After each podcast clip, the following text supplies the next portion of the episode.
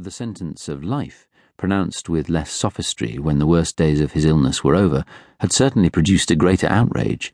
It was, he had thought, uncommonly inconsiderate, if not negligent, of his doctors to reconcile him so thoroughly to death and then change their minds. It was embarrassing now to recall with what little regret he had let slip his pleasures and preoccupations, the imminence of loss revealing them for what they were, at best only a solace at worst a trivial squandering of time and energy. Now he had to lay hold of them again and believe that they were important, at least to himself. He doubted whether he would ever again believe them important to other people. No doubt, with returning strength, all that would look after itself.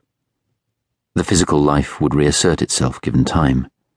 He would reconcile himself to living, since there was no alternative and this perverse fit of resentment and anxiety, conveniently put down to weakness, would come to believe that he had had a lucky escape.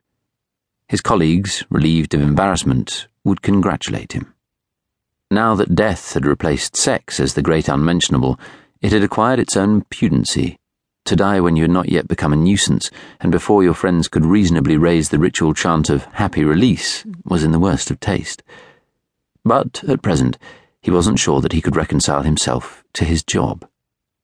Resigned as he had become to the role of spectator, and soon not even to be that, he felt ill equipped to return to the noisy playground of the world, and, if it had to be, was minded to find himself a less violent corner of it.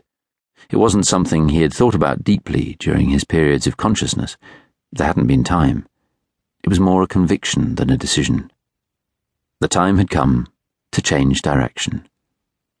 Judges' rules, rigor mortis, interrogation, the contemplation of decomposing flesh and smashed bone, the whole body business of man hunting. He was finished with it. There were other things to do with his time. He wasn't yet sure which things, but he would find them. He had over two weeks of convalescence ahead, time to formulate a decision, rationalize it, justify it to himself, and, more difficult, find the words with which he would attempt to justify it to the Commissioner. It was a bad time to leave the yard. They would see it as desertion. But then it would always be a bad time. He wasn't sure whether this disenchantment with his job was caused solely by his illness, the salutary reminder of inevitable death, or whether it was the symptom of a more fundamental malaise, that latitude in middle life of alternate doldrums and uncertain winds, when one realizes that hopes deferred are no longer realizable that ports not visited will now never be seen, that this journey and others before it may have been a mistake, that one has no longer even confidence in charts and compass.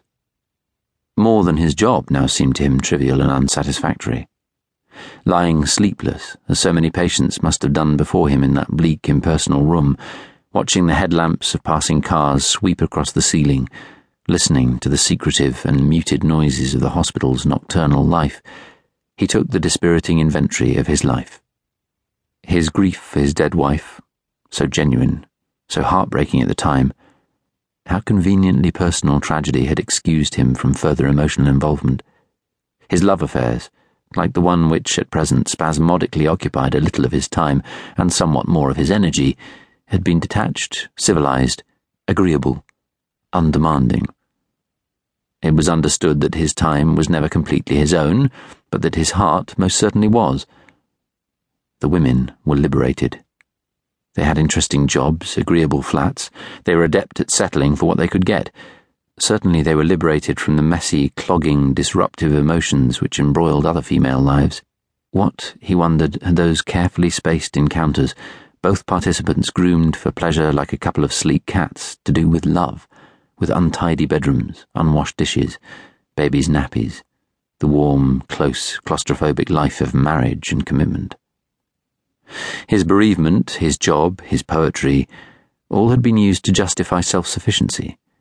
His women had been more amenable to the claims of his poetry than of his dead wife. They had small regard for sentiment, but an exaggerated respect for art. And the worst of it, or perhaps the best, was that he couldn't now change even if he wanted, and that none of it mattered. It was absolutely of no importance. In the last fifteen years, he hadn't deliberately hurt a single human being. It struck him now that nothing more damning could be said about